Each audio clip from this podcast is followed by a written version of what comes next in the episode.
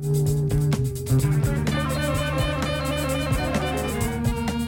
welcome back to the Never Iron Anything Comics Review podcast. Yes, we are back. It's been a few weeks. I've uh, uh, had a few things going on, so we're back for a reboot. Um, thanks to everyone who's been listening um, over the Christmas period. Numbers have taken a massive, massive leap as compared to a massive, massive shit, which is what normally happens. But uh, well done. Thanks to everyone. Uh, this week we take a break from the normal transmissions to welcome back one of 2023's success stories.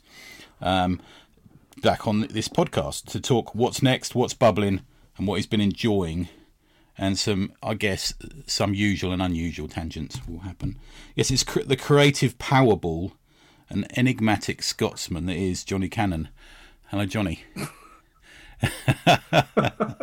you've just been, you've just had to put, you've you've just had to put up with me being a grumpy bastard for that last fifteen minutes. So, how are you anyway? How are things?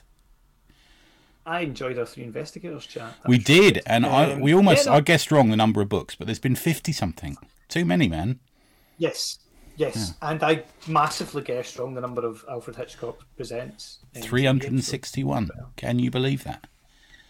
No, because I said 150. Yeah, you can believe it. But So it- very, clearly I don't. we've had a bit of a Hitchcock talk, but very watchable. If you, I mean, I, I, I spend quite a lot of time in hotel rooms, and it always seemingly is on on some channel in the hotel room, Yeah. and I always watch one, and they're good, you know, really good. Is, is Magnum PI, Magnum PI on quite a lot in hotel rooms? Not in my room, and especially I do like Magnum PI. I don't like the new reboot of it. I think it's rubbish. No, I've, I don't know what you're talking about. It's like they've they've sort of shrunk him into a little bloke.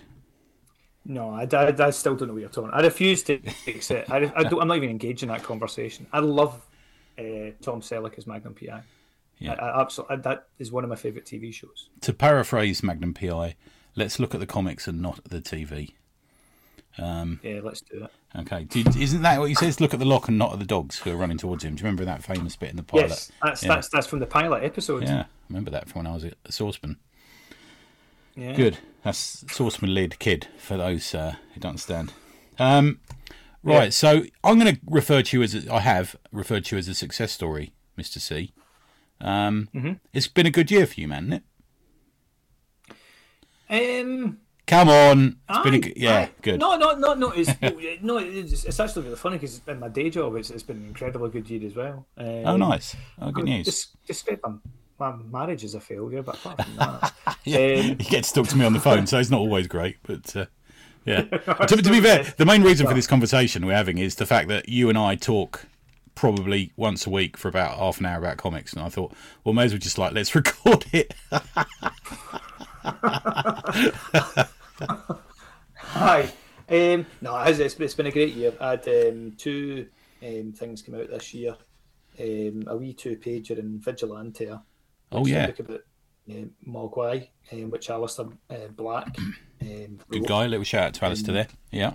He's, he's, a really, he's a really good guy. Occasionally, we meet up and go for a wander in Edinburgh, um, Oh, nice. Glasgow, and look at comic shops. So that's that's always good.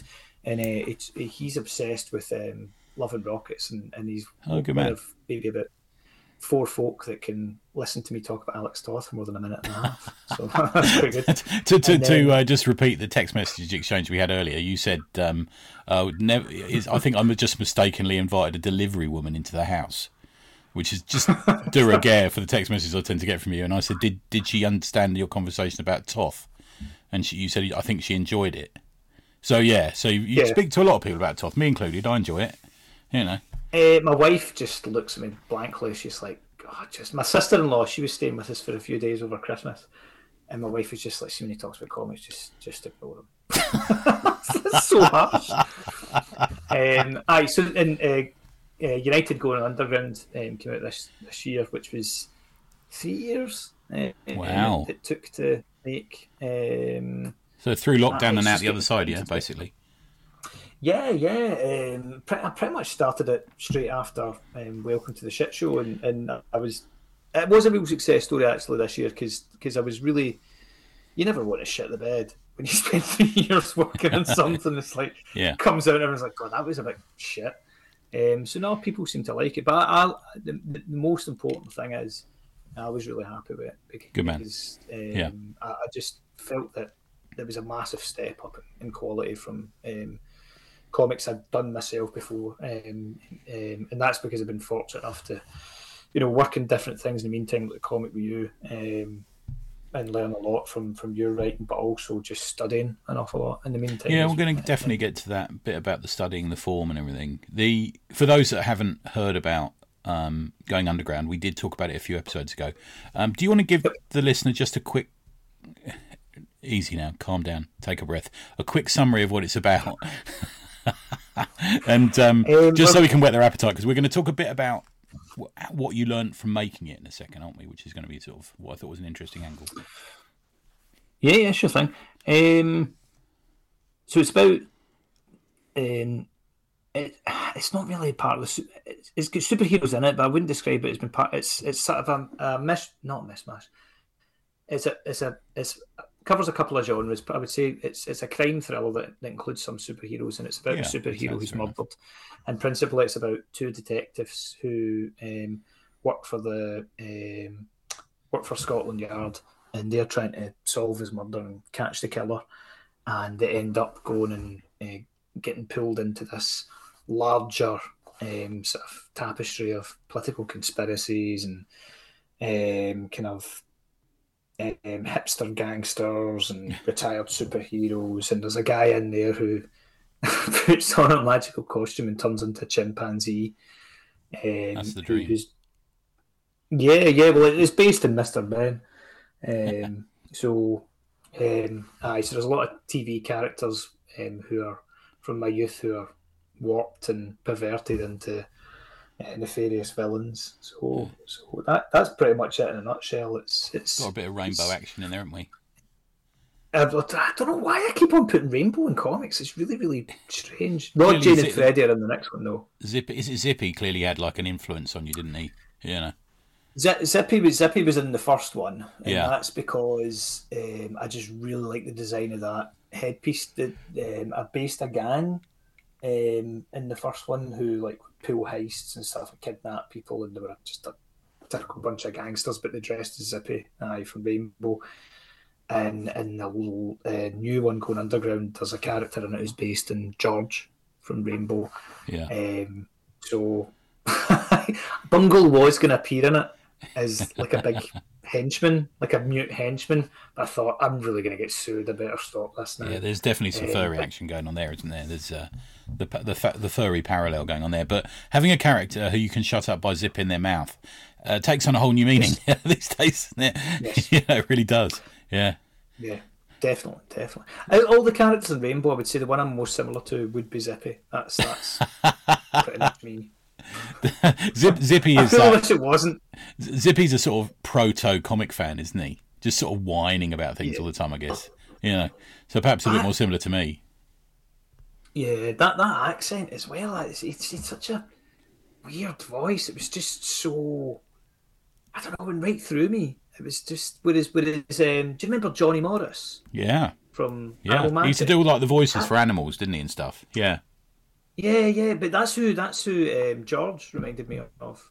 Okay. It's because their eyes were really funny and like Johnny Johnny Morris. He always seemed like he was half asleep, and he always used to wear safari suits as well and hang about with Terry Nutkins.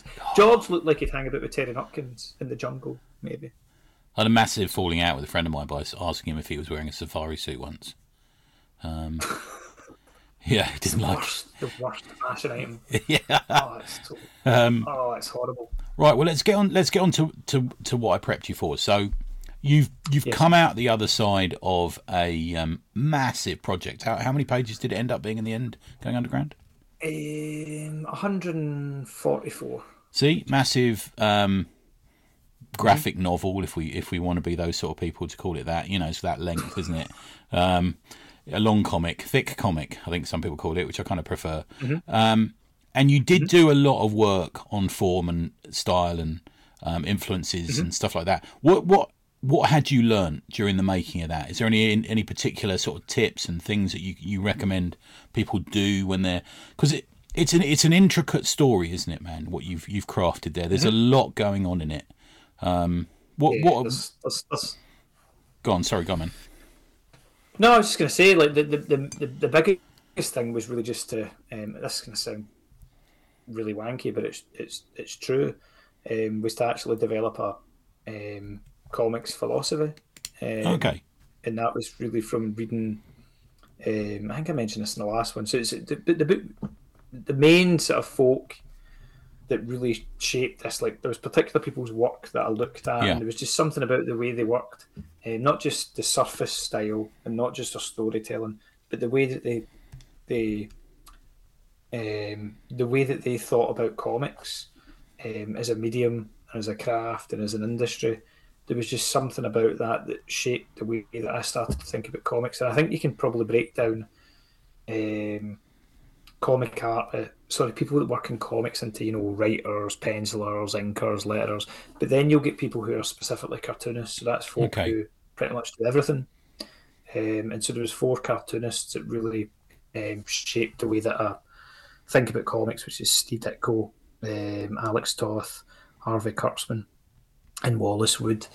Okay. Um, and that's because the thing that attracted me to Ditko, Toth, um, Kurtzman, less so Wood, th- this side of it was that there's some cartoonists like Jack Kirby, for example, that people look at and think that everything comes from the gut, that he's just this, um, you know, autodidactic, um, Instinctive savant, you know, this Yeah. kind of, aye, this instinctive genius.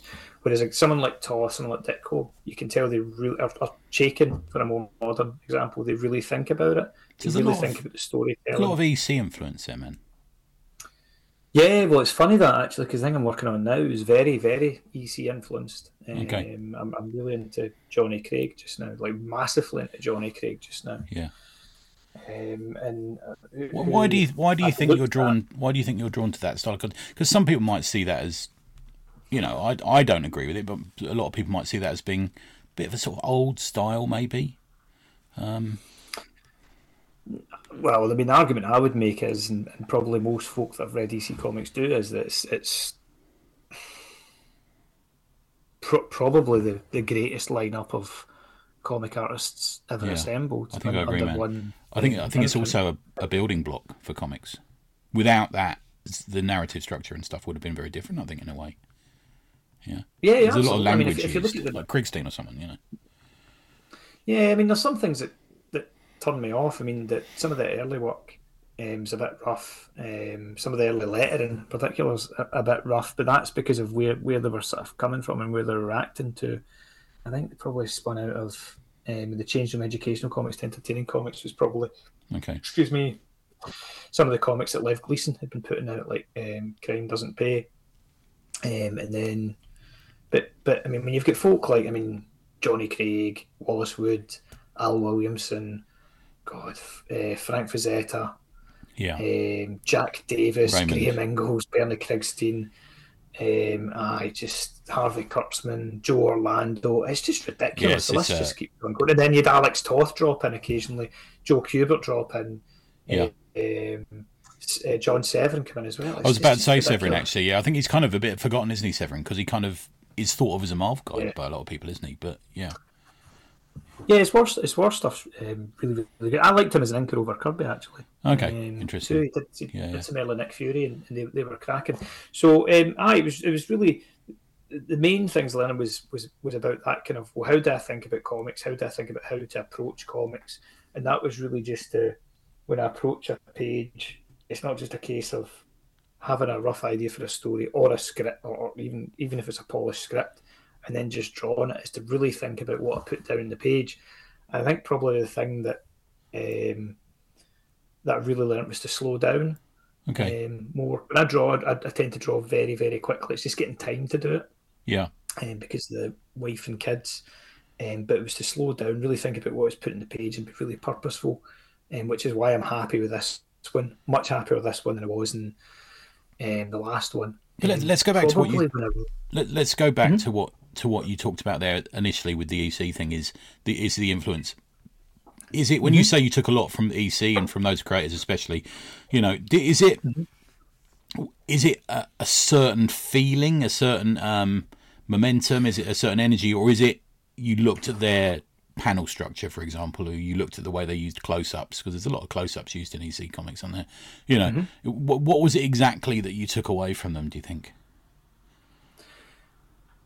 Um, well, well, I mean, it, it, it's again, it's that kind of cerebral approach to, to making comics and figuring out what is it that actually works in a comic and what doesn't work in a comic. How do you achieve a particular type of beat? I mean, there's there's, yeah, there's influences, yeah. there's there's techniques you can lift from different artists. So, for example, I wouldn't say that Bernie Krigstein, who who was an EC artist, is a massive influence in me in the way that Toth is or Ditko is. Yeah. Uh, because it doesn't really permeate the way I.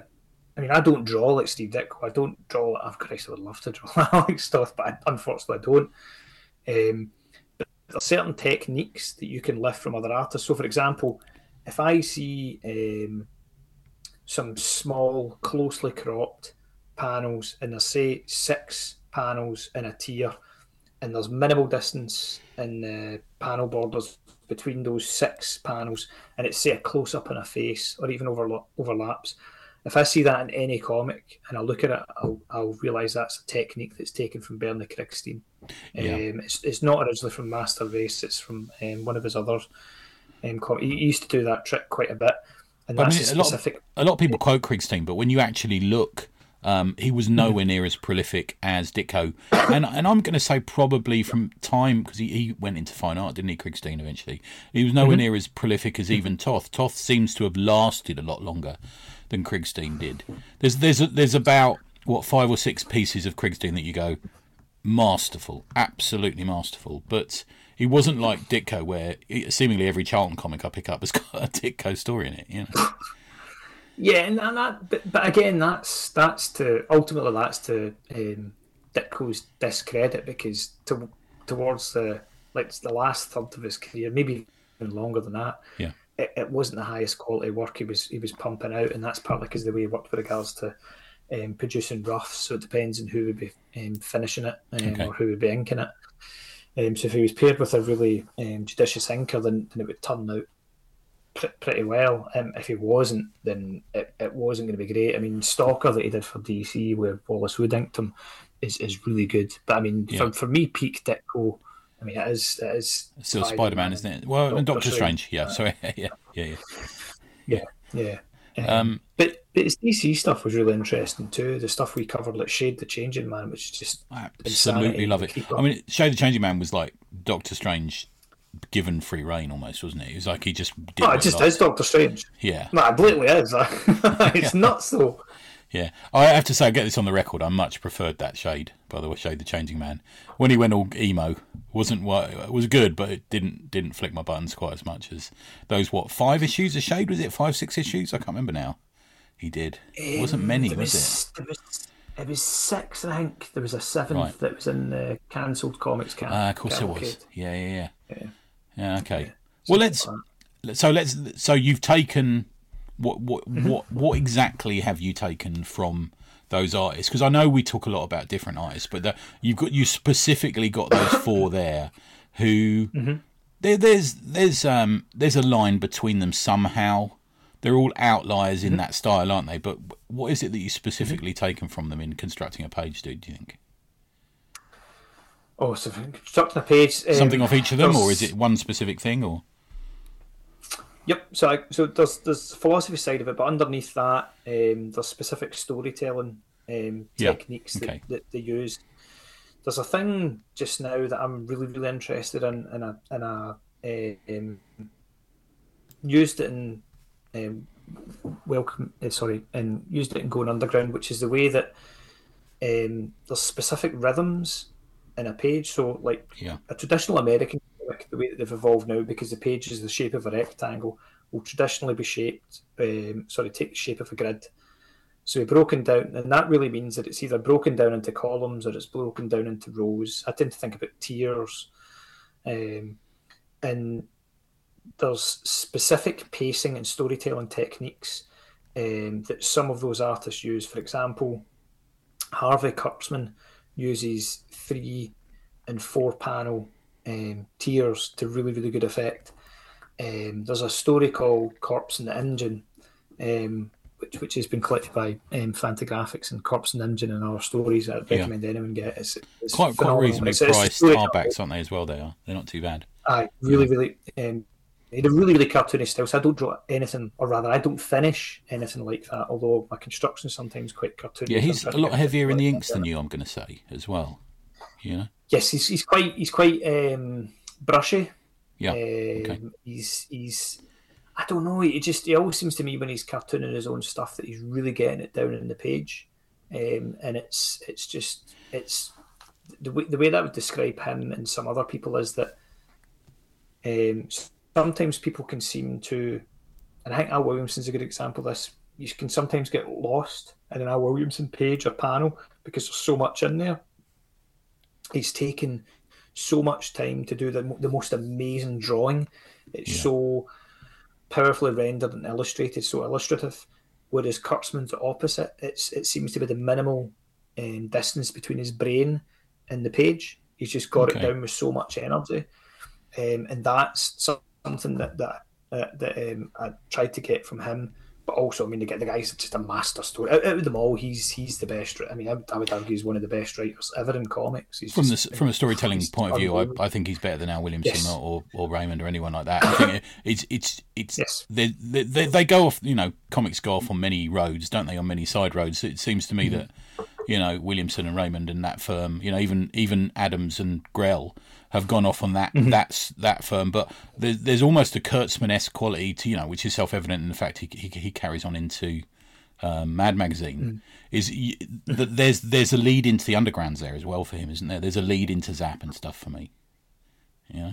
Mm-hmm. mm-hmm. Absolutely, Kurtzman's got a huge influence in comics. Um, the sad thing is now I think that a lot of modern um, comic artists um, either don't talk about him or don't know about him. And the same yeah. with other EC artists and some of the older Marvel artists too. Um, I, wonder, I wonder how many um, folk that work at Marvel now have heard of like Joe Maneely, for example, who's, who's yeah. incredibly important yeah. to Marvel. Kurtzman worked for Atlas though um, too. Um, it's you have you have to know your history if you want to get better at comics. Yeah, because you have to go back and look at what they did and figure out why they did it a certain way. Yeah, this goes I mean, back to the building the building blocks comment, man. EC is ah, a main building absolutely. block for comics now. Yeah. Yeah. So if I think certainly the first time I picked up um, a Krigstein comic, I had the same reaction to it I probably did when I picked up a Ditko comic. I thought, God, this artwork's really ugly. You know, I, I you know, in the surface level, it it maybe is, but then when you start to look at it and see oh, hang on, he's doing this, this, and this. Like, I've never seen this storytelling before. I've yeah. never seen this way of, um, like Ditko's case, I've never seen this way of depicting movement in a page before. Um, and just that's interesting, man. Because if, if if you just allow me to just rewind a bit to one of your previous comments there, so yeah. work, working mm-hmm. out what, what happens on the page and, and pacing is what is, is a lot of what you're talking about there. But you you yes. alluded to that earlier. Um, what is the how do you treat time you know, some call it pacing, some call it time. How how do you treat the passage of time on a page? Because you you've got a lot of. Um, I was really engaged with your two detectives talking to each other. I found that I found that hugely engaging. There's there's a there's a moment where they go to a cafe and you know he has to have a special cup to drink out of, and I just I just really like that. But you you seem to have to slow it down, speed it up with a with a comic like yours. How do, how does that work on a page? Do you think? And where did you get that from, or where did you learn that from? Um it's just aye. So there's different ways of controlling um, that that pacing. Um, um, Scott Scott McCloud book uh, books making comics, understanding comics are, are good for this because they talk about different types of panel transitions yeah. and the size of um, panel borders and how if you increase the, the width of a panel border, it increases the implied time. Um, there's a page I've just drawn in my new thing where where I increase the the height of a panel border between tiers to suggest that you know more time has has passed. Um, you can for one thing I like doing for fight scenes, and again I've just done the, this and the, the comic I've been doing is that um, I like if it's if it's a fight scene, for example, and I'm trying to establish a particular pace and give it a sense of desperation, okay. I'll crop it quite closely and go for close up. Sometimes it might even seem to be quite hard to see what's going on. Like, is that a knee? Is that where's that hit him? Is that hit him in the face? Punches, like show some impact. But there'll be an awful lot of panels, and and they'll be quite thin um, panel borders too because it's happening very fast. And then what I'll do is, um, and this is a common thing too, um, um, to show like a knockout punch or or you know like a like a like a really powerful shot, I'll go for a bigger panel and I'll probably do it either medium shot, just so that I can show the impact in the face, like show the action and the reaction in the same panel, or I can do an extreme close up of the face getting hit. Okay. And do it that way. So you vary the, the um, panel size, you vary the number of panels in the page, and you vary the distance between. Uh, sorry, you vary the um, the space taken up by by panel borders. Um, there's other techniques you can use too, where um, your sort of use of, I suppose, I wouldn't call it negative space because it's not within the panel, but blank uh, space or, or white on on the like you, you leave a lot of empty space in the page to imply that, that time passes by. To give it sort of a pause, too. almost, yeah. Yes, yeah. yeah. You should do. I mean, it's it's like making a I remember the first time you made me a um, romantic mixtape, Tony. And you had uh, oh those those heady days of the eighties. Yeah, yeah. You had you know you had some wet, wet, wet in there, some Del Amitri, you know, and then you, you, you started getting into Mike and the Mechanics, and then going full on Starship, and I was like, this yeah. is amazing. But, you know, you, it's like a roller coaster.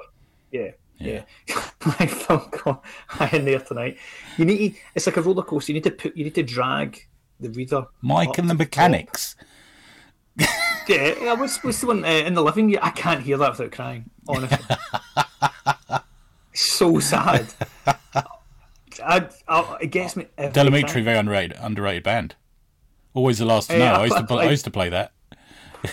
I used I used to play football with uh, Justin Currie. He's a good good player, really good goalkeeper. Oh, nice. okay. He's in fact he's one of my comics. Um, Lost in Glasgow. All right. Um, so right, so you're, you're anyway, dragging sorry. the reader up to the top of the roller coaster, and yeah. you're just letting them go at the other side. But you need to slow it down at the corners too, because because the story will go off the rails. That analogy actually worked. That's the first for me. Nice. Um, Liked it. But you, you need you need the slow moments, and, and you need it's it's the same as um, if you want to show beauty in life or in a comic, um, you need to show ugliness. If, if okay. you want to show happiness, you've got to show sorrow. You've got to have that juxtaposition. That's what makes it. Work. I think. I think for for beauty as well, you have to you have to have someone noticing beauty. I think to because let's yes. face it, comics are full of beautiful people, aren't they? Mary Jane, everyone's a beautiful person, aren't they? Uh, most of the time. Yes. Um, but you have to have someone notice it, and it's it's the eyes of someone else that bring out beauty, and often it's it works for the opposite emotion as well. For terror, it has to be someone else noticing it. Um, mm-hmm. Yeah, interesting. So, so, that was something else that I took from uh, Ditko specifically. Um, okay. The character design for for Jimmy Pilgrim. I'm really getting into it.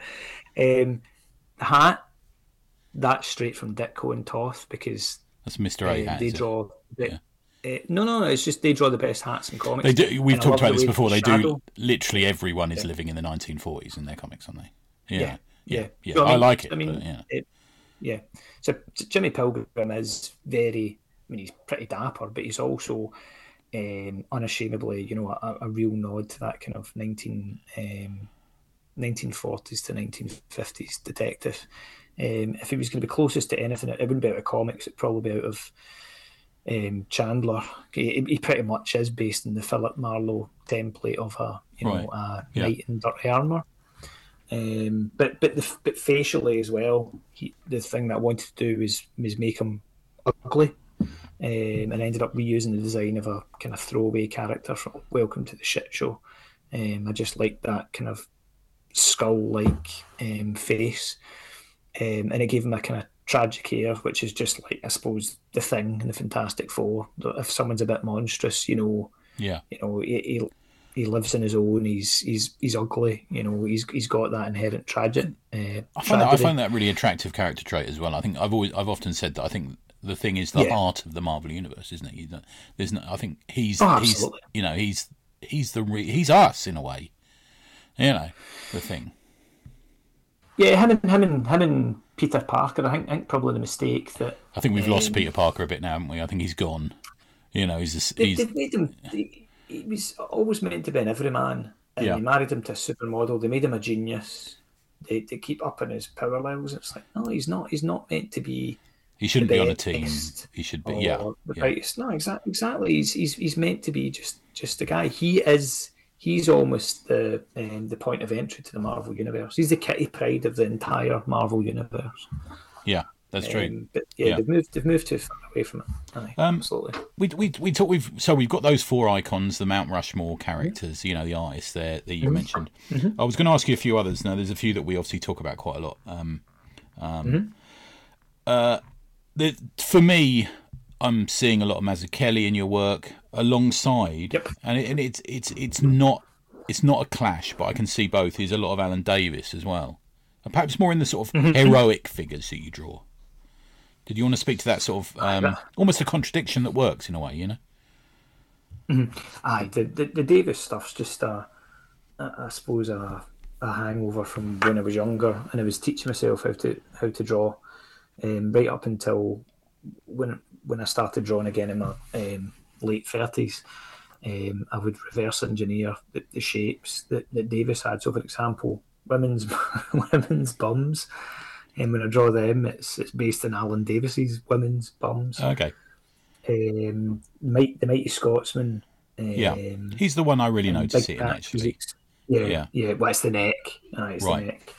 the neck. Um, that's that's based in um, Alan Davis's design of of Captain Britain. You know those big, powerful necks, but also Jim Aparo as well, which is where Okay. um, Alan Davis got it from. He he got it from a mix of Frank Bellamy's Garth and Jim Aparo's Batman. You know that that really powerful neck. And if you look at Captain Britain and you look at Jim Aparo Batman, you're like, oh yeah, totally see it. That's that's that's, interesting. from. So um, I always liked Aparo as well, and I always liked the um, that kind of. Oh, I used to have to do um, a panel, and it'd be a Dutch tilt, um, so it'd be an angle, um, and Batman would be running away, um, and you'd have the, the bigger foot, and then um, you know the extreme foreshortening Batman's Kate Bill. And Neal Adams did a similar trick too, but, but I always preferred Jim Aparo. It was just Yeah. So Jim, And I'm taking Jim Aparo and Alan, Alan Davis are characters from your th- those you know Aparo and Davis are characters from your sort of reading youth, aren't they? They're they're those formative Yes. year eyes, the years eyes for you, I'm guessing. Yeah, but no Yes. no Bernard Perez in there at all because I see a bit of Bernard. in Yeah, no, of that. Yeah. Byrne, Byrne, mhm. Byrne, Byrne, Byrne was massively. Um, Byrne and Davis were, were my two favourite um, comic artists when I was growing up, and they were the two guys that I'd always, um, you know, if I, if I saw they drawn something, I'd instantly buy it. Um, Byrne, Byrne was easy to find just because he was more prolific and because he was, Yeah. you know, um, he was a bigger name, so it was a bigger deal when he took over something. Um, excuse me and he would get the more he would get the higher profile um, gigs. Um, I mean the, the the comic. I mean my favourite comic when I was a kid was Spider Man. Okay, Um, the one that was getting reprinted probably when I was around about that 11, 12 mark was probably the John Romita Jr., Roger Stern um, issues um, and, and Spider Man. Um, but Captain Britain was coming out in the Daredevils, Mighty World of Marvel, yeah. Captain Britain Monthly. So I've seen, I was seeing Davis, and it was just like, I don't know, it was just. It was it was. I mean, that's what United's based on. I get you, man. It was such an interesting space at the time because not only did we have, you know, Perez, Davis, um, Byrne, those characters, but we had characters, who- artists who I liked because they had that clean superheroing for me. Like, people like Kerry Gammill, Steve Lightle, uh, Bob Layton, early JRJR, stuff like that. But consequ- you know, conversely, you also had um, Miller and Sienkiewicz, and all these people were on the rise as well, weren't they, around that time? Um, at the same time, you had um, the Daredevils. We we had Miller's Daredevil, and also even like parodies of Miller's Daredevil going on in the same comic at the same time. Aye, Daredevil, Daredevil's fantastic. It's, it's Yeah. really, really good. Um, I was actually thinking the other day about doing. Oh god, this is so self-referential, but doing the same thing with with my own characters, just because Okay. I love that. I mean, it's, it's Alan Moore, Mike Collins, just doing Mike Collins, I was trying to magazine remember who it was. Yeah, within, within the Daredevils. yeah, Aye, it's all it's. I, I was, I remember crying my laughter reading that when I, when I was a kid. It's, it's so, so good. It's absolutely hilarious. Um, no, Miller, Miller had an impact um, in me too from a storytelling point of view. I guess um, I'm trying to think. I was a teenager when I really get into Ditko and had got the um, Marvel Masterworks. So I think I'd have been about maybe 14, 15. I'd discovered a comic shop, a proper comic shop up in Glasgow, aka All right. um, at that time, and it was quite funny because that's when uh, Mark Millar and Grant Morrison were hanging about there. Okay. Um, and I met Grant Morrison um, there when I was a kid. Um, who was who was in hindsight he was nice to me but at the time I thought he was just a creepy older guy because everyone's a creepy older guy when they're older than you yeah. um, like, oh, I like I like your badges and I was like oh thanks I was like, who's this guy um, and I was only seeing nice. him a photograph and because he'd hair at the time Yeah. so I never realised it was him two years later. Um, and I remember the wee ginger haired guy that hung about, which must have been Mark Millar.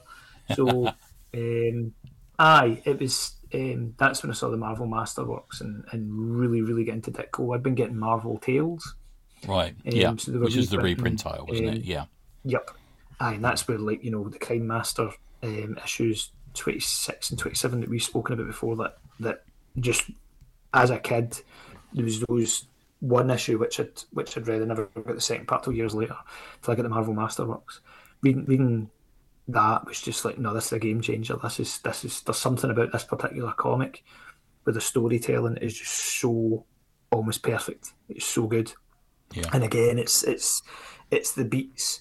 Um, I think there's something mystical about comics and about particularly the pacing and storytelling in comics because um, you can learn all the techniques and all the tricks, but there's a mysticism in, in sometimes in you put something down in a page and then you go back and look at it later on. You're like, "Ah, that's really strange the way that I've foreshadowed something unconsciously, or this page is a symbolism to it that I did not put into it. It It's- just happens. There's there's a, a definitive for me. There's a there's a distance I need from a comic that I've been involved in the creation of before it becomes properly alive to me. So I can see when I get a page through from you or Nick Prolix or Adam or something like that. I can see on the page the the brilliance of it and the artistry and everything. But I need a distance before it has it comes alive to me as a story. If that is a weird thing to say sometimes. it's so funny you saying that. I remember when uh, when I was sending you pages through for um, Hidden Lives, I was absolutely shitting myself. Oh, don't be like, "Oh, he's he- Oh, oh, no. I was like, he's gonna hate. He's gonna hate this. just, what am I gonna do if he asks me to redraw it? Because I was giving it all. You know, hey, you want me to redraw? Redraw. It's no bother at all. Of course, it's a bother.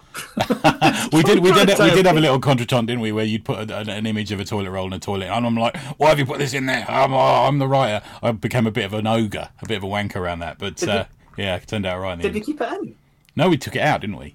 We took out those little uh, asides. I, I Yeah, I vaguely remember it. Right. I must, I But- must have that page there somewhere then.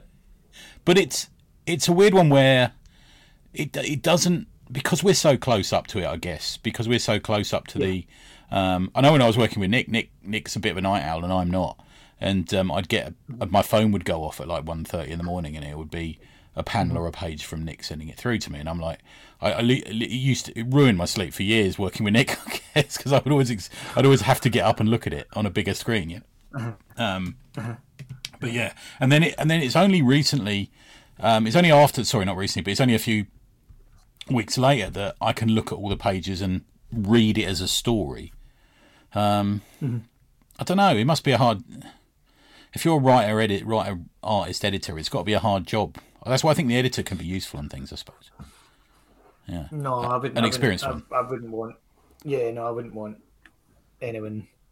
No. I know what you No, I mean. don't- I do. I do. I, we may No, disagree I- on this, but I genuinely understand what you mean from that. I don't want anyone fucking with it. Yeah, definitely. Exactly. It'd have to be It's- someone I it's- infinitely trusted. You know, a lot of these people who pretend to be editors out there aren't. They're just people who want to get involved in comics. Yeah. It, it, if there's something, if there's something I miss in the comic, um, you know, if it, if it doesn't flow that well, um, you know, that's on me to get to get better next time, or you know, there's always gonna be something I could have done better, but um, I don't want. I wouldn't want someone saying to me, "Oh, have you? Um, I think there's a better way of doing it." No, there's not. That's the way I've. Well, there might be a better way of doing it, but that's the way I've done it, and I've done it that way for a reason. And I don't want to have to justify that to someone else because they, you know, um, there's an awful lot of Who who would you take it stuff. from though? Is it if Chaykin said you need to do this, you know? But it, you know, Oh no, I take it. I take it from. No, I take it from you. I mean, you when when I. but when we're sent involved you in the comic together, aren't they? It's a collaborative process. But if you had someone who was Oh, an outsider, right, right. you know, um, oh, aye. So, so it's different. I mean, like so, hidden lives with you. You know, it was it was your.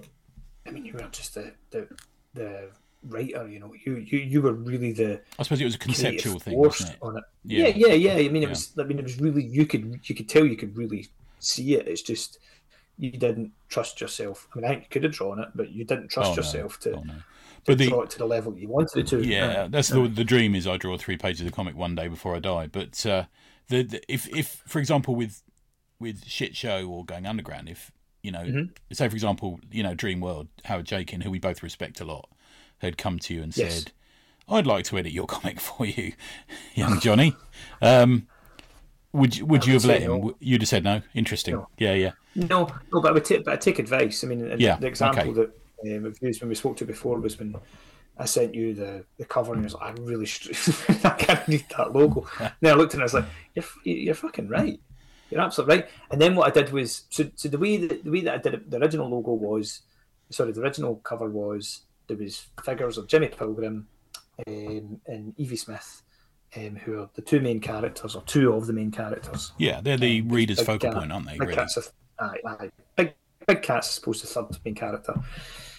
Um, they're in the front cover, and there's the um, House of Parliament and silhouette in the background, and then the title logos I wanted to have like kind of sixties trippy Psych. style Yeah. titles. Yeah. Yeah, yeah, but it was just too. I'd warped it too much, and it was hard to read. So what I did was I straightened out the text, and instead warped the figures, and then doing that actually tied in with the narrative more, because the story is about their personalities and their experiences becoming absolute, like them totally losing perspective, and them becoming warped by by this um, case. So, and it was you that you that did that, and you were at, you were fucking hundred percent right. Um, it, But that's just another wood for the trees thing, isn't it? You know, that's a, sometimes we're too Yeah, close yeah. to it, aren't we? I suppose. And that was a, that was a minimal, a very minimal thing that I had to say. But yeah, I mean, a lot of yeah, people. yeah, I'm just thing funny enough. it's literally the cover. Yeah, well, funny enough, me and um, Tom Tom Curry have been chatting to Dan. He sent us a sort of cover idea today, Mm-hmm. and um, we sort of said, well, this and this and this, and then me, me and Tom sort of kind of agreed on it to Dan, and Dan said, oh, I might Mm-hmm. change that then. And you know, you got you've got to be able to take that that suggestion. Um, call it a criticism if you want, but it's not really. It's just a suggestion, isn't it? You know, um, Eh, no, I never, I never took it as criticism. Yeah. Um, I was, I, I thought you're absolutely right. There was, there was another. what this was criticism. Um, I think I've told you this before. Um, uh, Chris G. Russo in, in the lettering, and Greg yeah. Siegel, who I'm uh, both friends with, and Chris, who who rarely swears, had. I mean, we were emailing each other in this wee email chain. He sent me this email saying, "Oh, I'd love for your book." He's like, uh, because he did a pin up for Welcome Yeah. Show. He said, "What the Yeah. fuck is up with your lettering?" And I think he was saying in a jokey way, but I did not take it as a joke and really get pit, like really like for about ten minutes. Like, Fuck's Yankee, I'm fucking out. And then I actually thought, went back and looked at it and went, "He is fucking so right. Why am I word balloons so thick? Why, right? why am I using?" And Greg had said a similar thing where he'd seen early um, issues of the United. He was very kind because he could have just said that's that's awful because because it, it's not particularly well drawn and the ink is. I can't even look at it because inking's so bad. But he'd suggested using a, a Kuretake uh, Fudegokochi brush pen, Yeah, which is the main tool I use now. I know it's, um, it's what Bob Fingerman uses. Actually, he was telling me about it. Yeah. Oh, really? Does he use a fine one or a? Oh no, um, quite a thick one. Regular one? Yeah, a regular one. I think. Yeah. Right.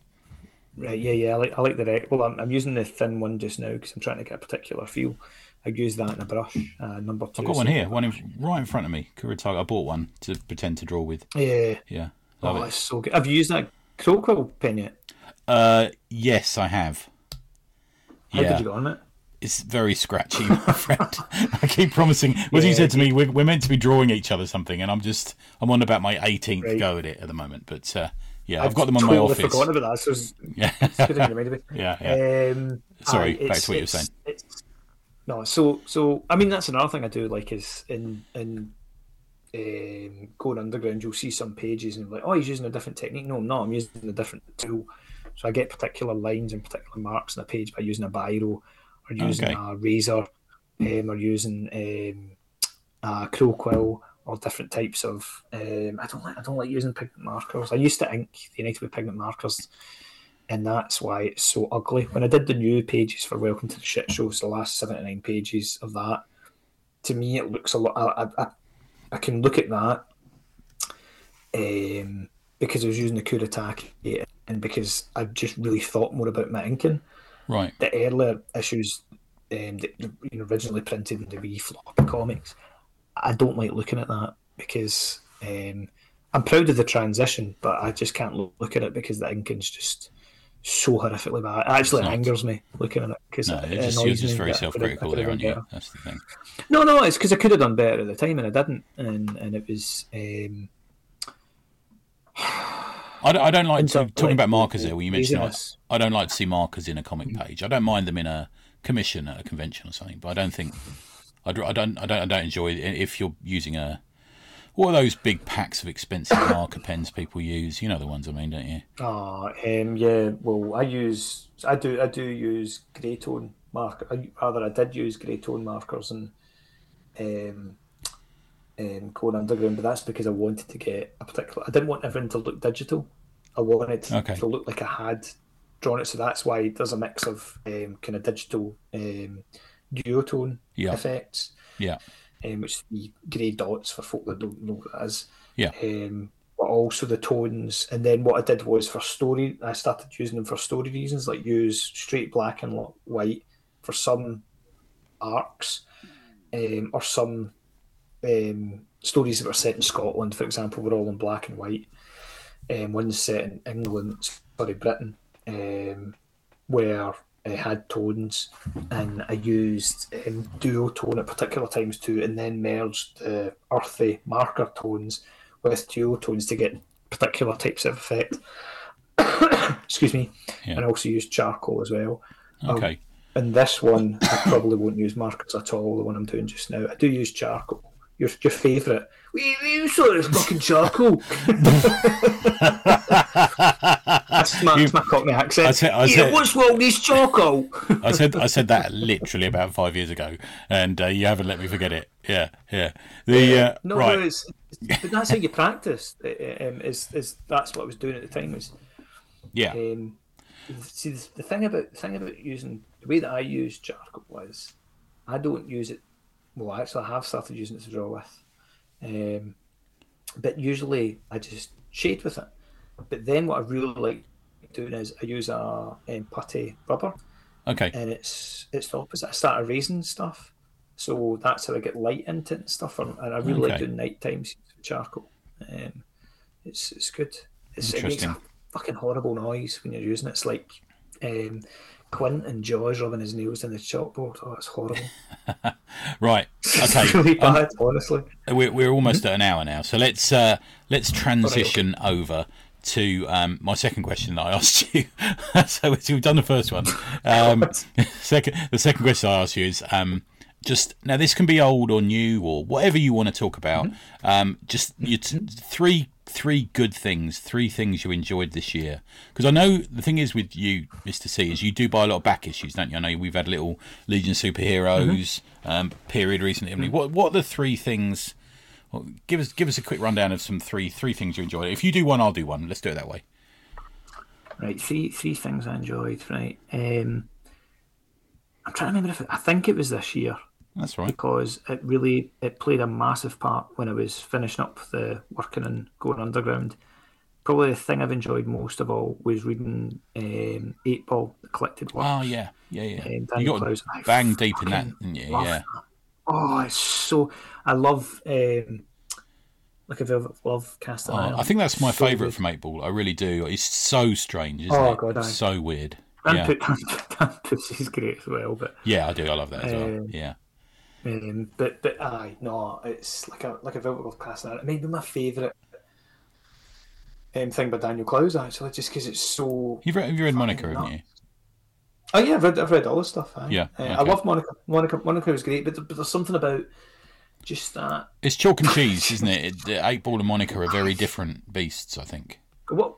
Yeah, one. one I mean, you can tell him when he's he's he's made up as he's going along. It's that kind of. Yeah. Um, but there's something about the way he uses his, his pen that I really like. Um, he's he's not as good as drawn, but but his I, I love how uh, it's not quite scratchy, but it's, his inking I love. Uh, like Yeah, there's very sort of sharp uh, turns on his lines and stuff like Yes. that, aren't there? Yeah, Yes. really are. Yeah, it's a he's softer line, I anchor. think. Yeah. Yeah. Yeah, he's he's he's, he's not his inking now is um, like back then. You just said he was like an apart like a Brian Bolland, a Jim Woodring, a Charles Burns. He's like a ridiculous level of inking. Maybe not that good um, early on in Eightball, but towards the end it's just ridiculous. Yeah. Whereas now it's much duller, a duller line, a dumb line. Yes, I suppose. think it is. Yeah, Um, yeah. yeah. Llewellyn as well Yeah. was a whole different beast, wasn't it? You'd, you'd almost be hard hard to tell them apart, wouldn't you? You know, you wouldn't. You Yeah, wouldn't. yeah, you would. You would. You would think it was different artist, is what I mean. Rather, yeah, yeah, Yeah, de- def- definitely. Aye, there was there was more. I suppose he was experimenting more with his artistic style, whereas now, I mean, you, Monica, Monica's a masterpiece. I mean, I realise Yeah. I've, I've got to sound like I'm criticising it. It's I'm, I'm, but, not. but- and and quite sad, quite a touching book as well. You know, there's a there's a, Yeah, a always- level of good. a level of emotion there that you didn't get in Eightball, did you? There's a different style of emotion on show there, I think.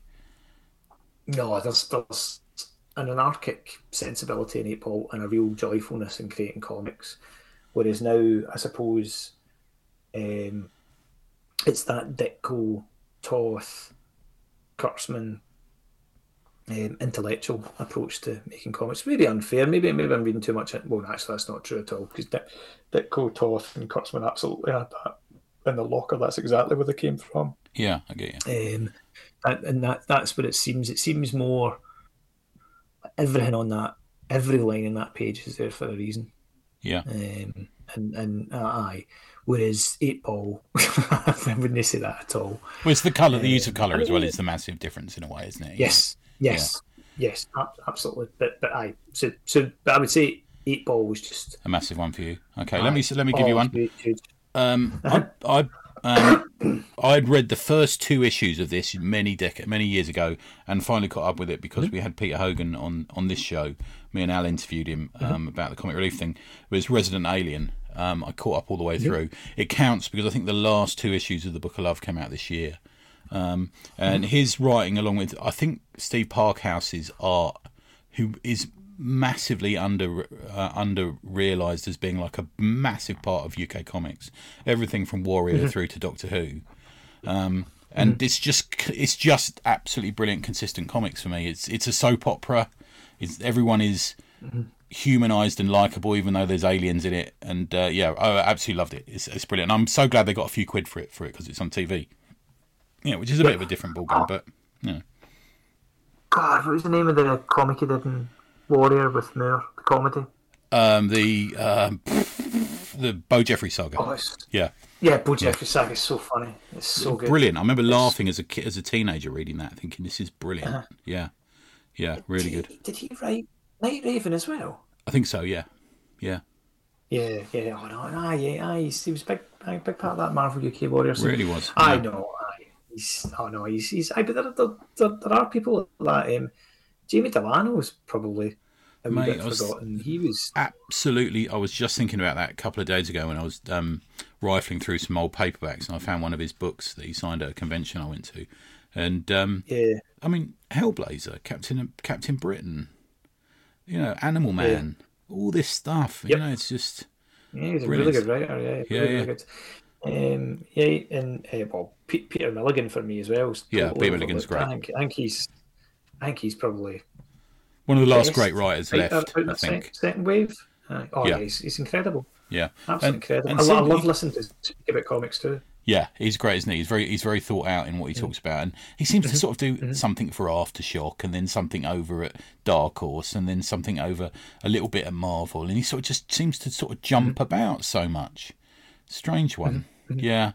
I know Brendan McCarthy when we had him on the podcast, he was saying you should get Pete on. And I keep saying we really need to get Pete on. He'd be marvelous to talk to. Yeah, Oh God, I, God, I. Um, yeah, ask him about that that trip he did with Grant Morrison. Oh yeah, yeah, yeah. yeah. the famous one. Aye. Skin. Aye, I don't know what happened there. but- Yeah. Um, Skin. Aye, that's right. let's do, let's have another one from you. So Did he do another one, Enigma? another. Sorry, mate.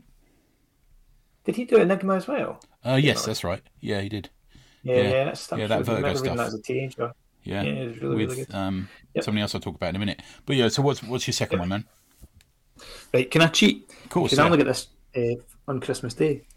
that's fine. but it's but it's had such a um, impact on me. It's uh, Deadly Beloved and Other Stories by Johnny Craig. Oh yeah, we we talked about And this. You recommended it to me, haven't you? Yeah, it's like so. I've got um, four of the Johnny Craig um, collections from EC Comics. Um, Fall Fall Guy for Murder and Other Stories is really really good. His writing's incredibly strong in that. Um, Voodoo Vengeance and Other Stories his writing's incredibly strong in that as well. I can't remember what that one's called, but it's it's not quite as strong. Because it's earlier on. But Deadly Beloved, it's like peak Johnny Craig. He was notoriously slow, um, Right. but he's an amazing writer, and and his storytelling's great. But just in I like I'd all, I've always liked his stuff because I, I would first have seen it when he had that kind of truncated run on Iron Man. He was inking George Tuska when Archie Goodwin was writing it, Okay. and he did a couple of issues. And I was lucky enough this year to buy, um, I think it's Iron Man fourteen. Okay. Um, when Iron Man fights the, the Night Phantom, that classic Iron Man villain. um, but it's run by Johnny Craig and it's absolutely beautiful. Um, but Deadly Beloved and our stories, it, it reminds me of Alex Toth, where the storytelling's on point. There's nothing really flashy, but then, like if, if you draw comics, like when you're when you're studying it, you of look at it and think that looks really easy and it's totally innocuous on the page. That's one of the fucking hardest things you could ever draw like drawing it from that angle or just drawing that perspective and it's it's it's like that multiple times through it the character design um, the angles he chooses just it just looks so effortless nothing you can tell where and I can see this with my own stuff when I'm drawing something you can tell where someone is really really stretching their wings because you can see their their style is almost at breaking point um, Okay. They're struggling to hold their style um, cohesively because of the what they're doing with perspective or what they're doing with like the vehicle they're drawing or the character design. You know, it's at the maximum point of their ability at that point in time, and you can just see that strain on the page. It looks like they, they drew the shit out of it. Whereas with a Toth, a Craig, it never looks like that because they're so fucking good at drawing if you're getting down to pure draftsmanship, like someone that always looks like doesn't matter what's down in the page, and it just it's just the most beautiful drawing. It's Hal Foster because it's just no one should be able to draw that well. Okay. It's just ridiculous. Funny, But, funny you um, mentioned Tuska. Actually, I've always had a soft spot for Tuska since I was a kid. He was great. I enjoyed his Iron Man. I enjoyed his um, Mm-hmm. Champions. He did an issue of that, didn't he? And uh, yeah, Mm-hmm. he did some World Finest as well, actually, at one point, um, which I Mm-hmm. quite liked. Yeah, I find him really readable. He's had a bit of a bad name for a few years, but I like his stuff. He's a really important guy. So he did a lot of um, crime comics. I'm sure he did stuff for Lev Gleason. Okay, Um, right, he- And he was a news he was a news syndicate newspaper artist for a while as well. right. Um, no, Marvel, Marvel got a lot of guys um, in that kind of second wave.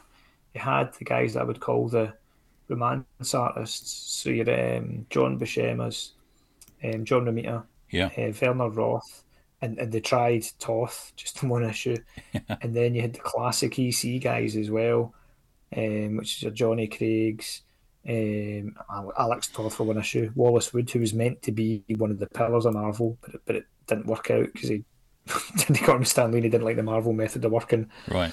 Um, George Tuska wasn't an EC guy, but he was kind of round about that that era. So many Uh, guys were though, weren't there? There was so much. We we just think of it as an EC era, but there was so much else going on around that Mm-hmm. time. So many other companies, you know, doing similar stuff, and like you say, romance and Mm-hmm. also westerns as well with the other big things. You know, Oh, Yeah, there was, there was. I mean, yeah, you'd, you'd Dell, you'd Gold Key, you'd Lev Gleason, you had Yeah. EC, you'd uh, Christ, you'd uh, Harvey. You had so many com- uh, companies over the years. yeah, um, Atlas. Yeah, put, putting out really good, really good comments. I mean, they got, fucking e, so ECE. Um, I had had the Murderer's Row, but I would there's an argument to be made, depending on your stylistic taste, that Gold Key it's some of the best covers because of George Wilson. Yeah, there is that. put out They they had great covers. covers. Not always the in- Oh, interiors were that good. Yeah, no, no, no, not at all. I've just realised I'm wearing a Uh, Charlton Comics TV, a Charlton Charlton Comics uh, t-shirt as well at the moment. While I talk to you, There you go. Are you? Yeah. All yeah, right, okay. yeah, you yeah. show me that afterwards. I will. I'll show you. Um, so I'm going to go for my second one. Um, I'm going to go um, somewhere in the same sort of area. Um, is um, um, the Lonely War of Captain Willy Schultz, which was brought to my attention by the restorer, who's a buddy of ours, Alan Harvey, writer Will Franz, uh, art Sam Glanzman.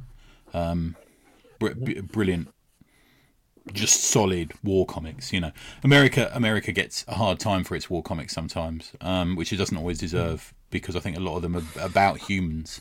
They're about men and women and real people. I think, and then this really was. Um, it it first appeared in Fighting Army in 1967. Um, really interesting stuff. Did you get that? I can't remember you got that or not. Eh, I picked up a few war comics this year. But this was a specific hardback. This came out as a sort of uh, Al Harvey, Alan Harvey's did No. the yeah. Okay, it's, it's nice, man. No, really nice. no, I, I didn't know, but I'm gonna. In fact, I'm gonna get that tomorrow because I've got a twenty percent off voucher for Forbidden Planet. So I'm gonna get that tomorrow. I'm gonna make a note of that actually. Yeah, the the lonely Um, war aye. of Captain Willy Schultz. Um, and I do I do my other one quickly because it mentioned there's there's a, there's a Mm-hmm. link to um, uh, one of the books you mentioned earlier, but uh, Giant Robot Hellboy, which is just Hmm? just pure fun, just absolute just fun. Three issues. I've got you've yet to read the third one, written by Mignola. Duncan Fegredo is is up there for me. You know, really is up there for Mm-hmm. just one of the best comic artists out there. Um, you know, part of that sort of wave of people like Sean Phillips as well. Um, and Dave Stewart and Colours just, uh, I, don't, I don't think Duncan gets enough credit for just the work he does. Beautiful.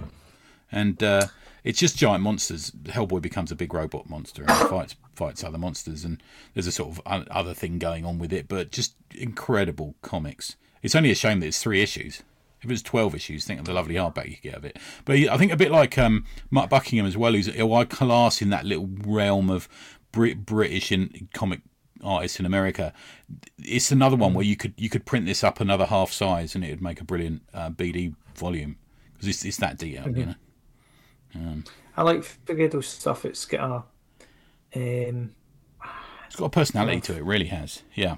his personality's got an earthiness to it as well, and there's there's um, aye aye, but his, his storytelling's really really really good. Um, aye, he's excellent. He did. He, in fact, he did a Enigma with um. That's what I was thinking. Peter Yeah, Milligan. that's why. Yeah, that's what I mentioned. day, aye, aye, his style's changed a lot. Yeah, it really has. Same as Sean Phillips, actually. They both really changed, haven't they? They've moved over to something completely different, but that's what they do. That's what Yes. they got. They got. They got to keep Yes. drawing a page, haven't they? What was your What was your third one, dude? Oh my god, my list is so big. um, it would either be I'm such a cheat. Um, actually, I'm going to go with uh, "Why I Hate Saturn" by Kyle Baker. Okay, right. Um, Yeah. Just because it, it cracked me up um, so much. Cowboy Wally as well was great, but, but uh, "Why I Hate Saturn" just just reading it, I was like, this is phenomenal. It's talking heads, um, but just his cartooning is so good. Um, it's, it's Seinfeld before Seinfeld. It's, it's, Okay, it's, It's, it's genuinely, genuinely funny. Um, Who the- put that the- out originally? cat- Oh God, I don't know. Um, what version have I got? Um, I've got the. Hold on, let me in my cupboard. Um, I have the Cowboy. Aye, the Cowboy Wally show and Why I Hate Saturn double edition, a double deluxe edition, and it is quality jollity. All right. Um, Okay. Which is his thing. Um, which is You can get it quite cheaply, can't you? You often see it at marts and stuff. Aye, aye, it, was it was pretty cheap. Um, and I, I mean, I've bought a lot of a lot of books um, this year. Um, oh, can I my honourable mention? Can I Yeah. still mention this? course, I know yeah. I'm such a cheat. Um, would be sorry, I need to. I when I was in France, I also got um, a Lieutenant Blueberry by Giraud and um, Moebius's Airtight Garage in Arzach hardback. Um, and I would say Actually, scratch scratch why I hate Saturn as great as it is. It would be um, Airtight Garage. Yeah, a friend, never, of mine bought, never... friend of mine bought me that from France this year. Actually, weirdly enough, because that's got it's got the um, Jerry Cornelius link to it, isn't it? Um, yeah, that's, that's yeah. why that's why it got me. He was making he was making up as he went along. It's just the the sparsity of line, um, the really thin line weight, and just ah, it's just for it's just for just drawing the brazenness of just drawing a hairdryer as a spaceship. yeah, I know. Yeah, and, and it's what Foss used to do, isn't it? Yeah. Aye, and then seeing um, in the text feature back, it's like still in French, so I can't read it, but like you actually see the um, film stills. It's just traced, um, but but the, what he's done with the lines, um, you know, it's it's to get the gesture.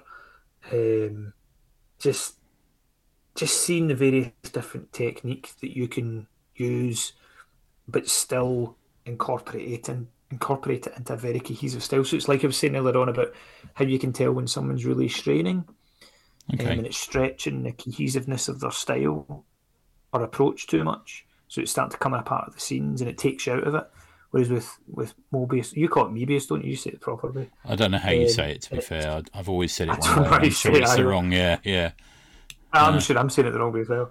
Um, but it's just, it's just always just so cohesive and so beautiful. It just shouldn't work, but it does. Yeah, I get you. It's, it's, it's just it's un- unbelievable. It's just it, it, looking at that in Blueberry because Blueberry's stunning, um, and it's almost like a kind of French Al Williamson in terms of how illustrative it is. Although the, the level of cartooning is much much um, more pronounced. Yeah, um, I've got. I'm taking an extra size suitcase. I'm taking an extra size suitcase oh, from Glenn this year because um, there's like so much of Leo. There's so much of um, Philippe Armand that I want to bring back. Enrico Marini's got a yeah. couple of new. He's got a new Eagles of Rome book out, and there's so yeah. much I want to get and bring back. And uh, I'm. It's it's weird. Isn't it? the only thing that will ever get me to learn French is so I can read bande dessinée. that's the only yeah. thing that's getting me to learn it. Yeah, it's the thing that really surprises me. Um, is is that um, you see, like you, you go in Waterstones and you get two shelves in a big Waterson store, and one's kind of for Marvel and one's for the kind of more wanky graphic novels. yeah. I mean, there's a lot of great stuff in there, like a lot of you know clowns and stuff. But you know the kind of yep. Guardian readers graphic yeah. novels, aye. And then you get your Marvel and DC, kind of maybe a couple of shelves. But then it's just whole fucking whole section for for manga. And what surprises me is is that is that Tintin and Asterix um, had a head start in American comics in bookshops and libraries in the UK, but bande dessinée just never took hold, and, and that's that. I find that really really interesting, and that's um, that that manga's just totally taken off. Particularly if you look at Tintin, which which on the surface Tintin as a character looks pretty easy. It's not easy to draw. Um, it's it's pretty easy to draw um, manga as well. I think that's part of the appeal. The big eyes, simplistic uh, or simplified shapes. Rather. But then again, if you look at something like uh, Spirou, if you look at Spirou, it's mm-hmm. easy. It, it, has that appearance of being easy to draw. But it, that never Lucky took Luke up. Too, Lucky Luke yeah. as well, yeah, exactly. I mean, Lucky Luke had a mm-hmm. little period because mm-hmm. there was a cartoon. We we watched it a little bit, mm-hmm. read it a little bit, but it never it never like Asterix and Tintin were forever, aren't they? They're they're they're they're there now. But it, there's there's a mm-hmm. lot that didn't make it that is contemporary to those books as well. You know. Similarly, if you look at, I mean, one, because we've been talking about this in the um, Awesome Comics podcast Slack, and um, what, why manga is so popular. And some folk I've heard before say, "Oh, it's because of the proliferation of manga." Well, we've had Disney cartoons for yeah, nearly hundred years. Yeah, yeah. why aren't Mickey Mouse and Donald Duck comics as huge as they are? Well, look at the proliferation of the Marvel Cinematic Universe. That's another example, isn't yep. it? It's almost had an adverse mm-hmm. effect on the, the sales of the comic. Um, um, I, think I think that's partly down to this makes me sound like an old man. It's not the same characters. It's not, but but crucially, it's not the same character designs. It's okay. different costumes, um, and I don't quite know why comics keep doing that. Is, is it just to sell toys? It's just I, I, don't, understand it. Yeah, why why are you changing your IP? I, I, think I think we attribute a lot of the time, having worked for a comic company, and we attribute um, sensible thinking sometimes. You know, we always we always think about governments and you know big owners of big corporations and people who lead publishing houses and stuff as somehow these sort of logical beasts, but they're they're they're, they're just fallible people like you and I. And there's a lot of bad ideas floating about out there, and there's a lot of uh, Yeah. um, influence on these people, and they and. I mean, you and I moan about a certain head of Marvel quite a lot, don't we? You know, every time his mailer comes out, we go, "What is he doing writing that in a mailer?" But uh, yeah, I know what you mean, man. Anyway, thank you, dude. That's that's been great. Um, that flew by. That's been like we've been chatting for about an hour and a half now at this point. Um, My, my, my pleasure. I could I could I could go all night. I know, I know, babes. The uh, so what have you got planned? So what's the next thing out from um, Canon Towers? Um, a, a, young up and coming um, writer Oh, good. has begged me to collaborate with him. Um, and I've I've looked over his script for him. Um, I've given, Giving him a some rewrite. Yeah, yeah. I've said, "Have you thought about putting some toilet roll in this scene?" Um, he wasn't so keen on that. Uh, how about if I Um, use no, if I you- cover it in charcoal? Uh, how about we use charcoal? well, I'm going, I'm going to purposely do awful lettering. Um, I know I'm, I'm doing some doing some with you. And yeah, we got a little bit of a sort of long planned thing that um, we'll be talking about at some point. Yes. Um, I met Yes, one of the other yes. artists actually a couple of weeks ago, just for Christmas, um, talk right. about talk about the. can you the say who, who that is? Oh yes, Rachel, Rachel Ball. So I always do a, do a story with Rachel. Um, so she's, she's really good. She's Rachel's great. Yeah, good friend of mine. Um, and Mm-hmm. I don't think uh, he will mind me saying he uses the pronoun he. By the way, Mm-hmm. I have checked. Is um, I think Steven Appleby's shown interest in doing one of the stories, which I'm quite excited about. Um, so that should Fuck be good. off, really? Yeah, yeah. Um, Right, a little you're heaping on the pressure now. That's good. I haven't sent either Rachel or Steven um, the Yeah. scripts yet, although they're written. I'm I'm I'm kind of doing it in a see what comes in. If what comes in decide, decides or makes me change the next sequence, then then it will. Right. Um, that's kind of where I sit. Right. So no pressure on you, baby cakes. But the um, you're you're you were my first choice to do it. Um, but uh, yeah, Uh-huh. so we we'll see where it goes. It's not a, it's not in a rush. We've got um. I've got some other stuff coming out from Tribute, but what, have you got anything else in the works? You've got like a multitude of projects going on as well, haven't you? Um, aye, well, I mean, uh, so there's other things that folk have sent me before. Um, I've, I've not actually heard from in ages, so I don't know if they still want to do it. So um, I've got a few options there, but but the main thing is um, I've been working out what, what my, my own project, like writing, drawing, like doing the whole thing. Um, a follow up to Core Underground. So I've done three pages of um, a follow up to United Okay. which is which features one of the one of the characters from the the first book, um, that I, that I absolutely it was one of my favourite characters to, to write and draw, just because the characters are an awful lot of fun to do. Um, and um, I've done three pages of that. That is probably going to be in what. Uh, trying to think of the best way of describing this without giving away. So that's going to be an anthology. Okay. Yeah. Um, Yeah, don't give it away, man. You don't um, want to. um, You don't want to jinx it. That's what I don't like. I always like talking about stuff I've got coming Yeah. up. So it's not so so so. Uh, it as much as I like having control on when I'm you know got a personal project and stuff. Um, not everything there's going to be written or drawn by Jonny Canon. So Okay, so interesting. be, um, that that'll be good. I'm looking looking forward to that. Although I don't think I don't think everyone in going underground. Did I? Did, I think I signed one. There's the Revolution Blues, which I did in a shamelessly Dan Clowes rip-off style. um, I think I signed that Dick Sausage. Just for a laugh. I'm sure it was Dick Sausage. Have you been? Um, Um, have, have you been? Have you read the recent Alter Ego? By the way, the Alter Ego issue that's come out um, about novelty No, comics. no. There's there's a character in there called Dick Cole, and um, Oh, I so I so want to send it to Cole Henley just to say, look at this, Cole. Yeah, oh no, that's that's so good. I need, I need to get hold of that. There's an alter ego I'm trying to get. In fact, Simon sent me. I need to download it on my laptop. Oh, of course, yeah, yeah, yeah, yeah. With, Yeah, with Mr. Shout out He's Mr. Russell. guy. Yeah, he is. Yeah, yeah, yeah, He's a really, really good. I, I, I, that's one great thing about the Slack. There's in- interacting with a lot more people who are, um, you know, just really fun to talk with about About comics. Comics and and- just yeah, that's the point. a yeah. good laugh. But, but he, he in particular, I've, I've learned a lot from. He's, he's, he's, he's just, he's like yourself and um, Alan. and Yeah. Henderson. And Pete Doree, and there's a few. Yeah, yeah, Pete, Pete Doree is my Pete. Aye, Pete. Aye, aye, Pete's Pete's really in it, isn't he? Really into it. Um, just folks that really, you know, they know their comics history, but they're really into it. Just really, yeah, really into it. yeah. It's, really the, it's can our first love, isn't it? Yeah, yeah, exactly. Oh, you can tell it. You can tell who's got a boner when they're talking about Because I send you a picture. DC comics. right, good. Okay, right, Jonathan. Where can we where can we get hold of your comics and where can we find you, mate?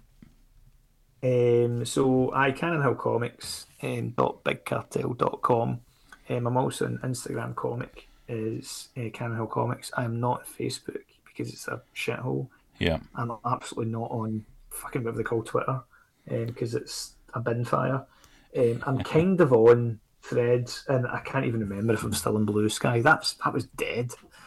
Um, but aye, I'm I'm also on the Awesome Comics podcast um, Slack. Um, but but uh, probably most active in Instagram and probably maybe Threads. Know. It's a yeah. I have got threads. I don't really know what it means, but I'll have a look. Yeah. Okay. It's Don't explain because still it'll go over my head. things. Yeah. All right. Yeah, okay. Okay, cool. And yeah, thanks, man. And you can find um, find me over at uh, over at the Slack. And incidentally, if you want to join the Slack, it's um, there's no bar to membership. If you want to come in, you can come in. Just message me and uh, message me, Vince or Dan, and we'll give you the link to it, or Tom Curry as well. And you can come in, Can I just of course. I was just going to say if if if Matt Garvey's listening, Oh God. I'd like to I'd like to particularly offer a a, a um, welcome of introduction. Nice. Slack. That's very kind of you. Thank you. I'm sure you'll be I've not pleased. seen Matt in a few years. And um, who who else is it you've been friends with? There's there's a, you, you often put little stories of your childhood on there, don't you? About how you ate sandwiches with, I don't know, um, Gavin Yeah, Newsom or yeah, someone. um, yeah, yeah, yeah. Yeah, nice. yeah, no, um, Matt Rich Johnston. I Yeah. think, think You went out with Rich AOC for a while, didn't you? Dated back. her for a while. That's nice. That's Um, that's sorry, that's true. I don't Um, need talk about Tony. yeah, and um, I um, Okay, and you can you can uh, you can find uh, my weekly column every Wednesday. I put up a, a little bit of a ramble and things that I've liked and things that I haven't liked. One one one love and one hate from the week, not hate but dislike from the week in comics. So have a, have a look at that at neverindanything.com. Um, thank you, man. It's been a, a nice Crimbo Limbo. That's what I heard they call it. Crimbo Limbo talk. There you go. And, I'd never uh, heard. I'd never heard that. Do you know? See, see, just when you're saying Crimble Limbo, that's the second time in probably three weeks I've heard an expression for the first time. And the first time was um, my, my Dutch rudder. uh, boss in my my boss in my day job is leaving to go to another job. She's she's been great to work with. She's a great great person. Um, shout out to Julia. Um, she Hey, doesn't Julia. listen. She doesn't comics. But anyway, um, you can do automatic replies in Outlook um, and they're usually shit like thanks, um, I'll email back or something like that. Just randomly it came up. Teamwork makes the dream work. And I've never heard this before.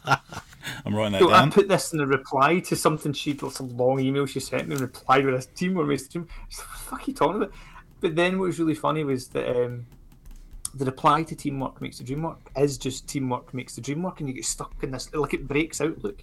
Anyway, a couple of weeks go by and then uh, for my uh, for my son's Christmas, we got him some games for his PlayStation Four, uh, Uncharted or something like that. And um, he's like, Dad, can you help me with this puzzle? I helped him with a puzzle, and he just turned around to me and went, Teamwork makes the dream work. And I said, What did you hear that? No, we're living in the Matrix, man. that? We're living in the Matrix. Oh, Clearly. so so strange. It's, do you know? It was like reading a Matt Garvey comic. Probably. God, back again to that.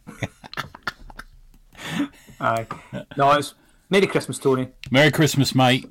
And um, yeah, well, hopefully we'll catch up soon in the new year at some point in, in real life, as they call Can you it. stay on? I want, to show, I want, I want, I want to show you something.